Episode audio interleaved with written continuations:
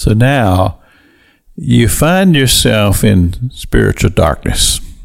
You at one time were a believer.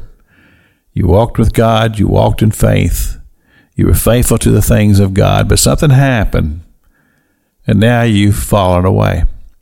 And it's led you down a path that's just been trouble on every side, and you are you you just fallen prey to these things, and uh, bad things are happening in your life because of your abandonment of your faith, but you don't know what to do, and uh, you know you need to go back, but you just don't know how to get there, and uh, I just feel very strongly that I'm talking to somebody, probably more than one. And you're in that state, and you're just living in spiritual darkness. Maybe it's led you to the point where you've lost your family, and uh, maybe you're addicted to something, or perhaps maybe you're in jail because this radio broadcast goes to a lot of prisoners. And you're angry and you're bitter, and you're just in a place of despair and you don't know what to do. Well, the only thing that I can do for you here behind this radio microphone is to show you the way.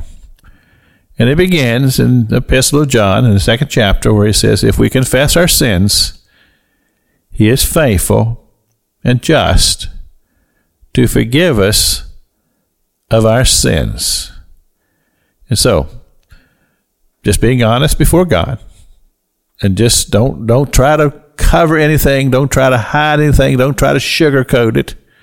Just just tell God just like it is. This is where I am. This is what I've done. And to God, I want to change this. But I'm addicted. I'm hopelessly caught up in what it is I'm doing and I just don't see an escape.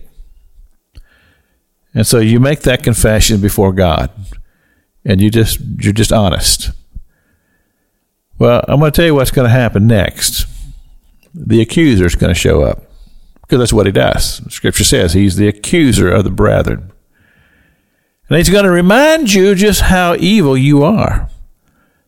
And he's going to remind you of all the things that you've done and he's going to tell you a bald faced lie because he is a liar and he is a thief.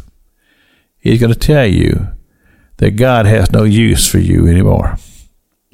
God has turned his back on you and you are totally abandoned, and there's nothing you can do to get back into relationship with God. That's a lie.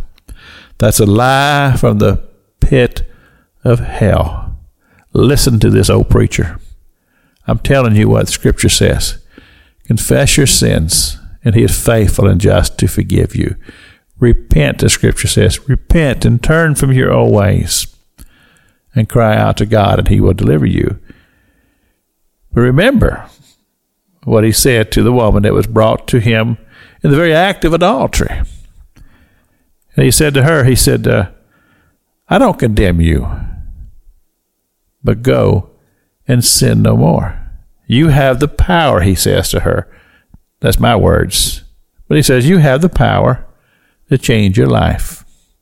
This is Pastor Jack King with the gospel on the radio broadcast.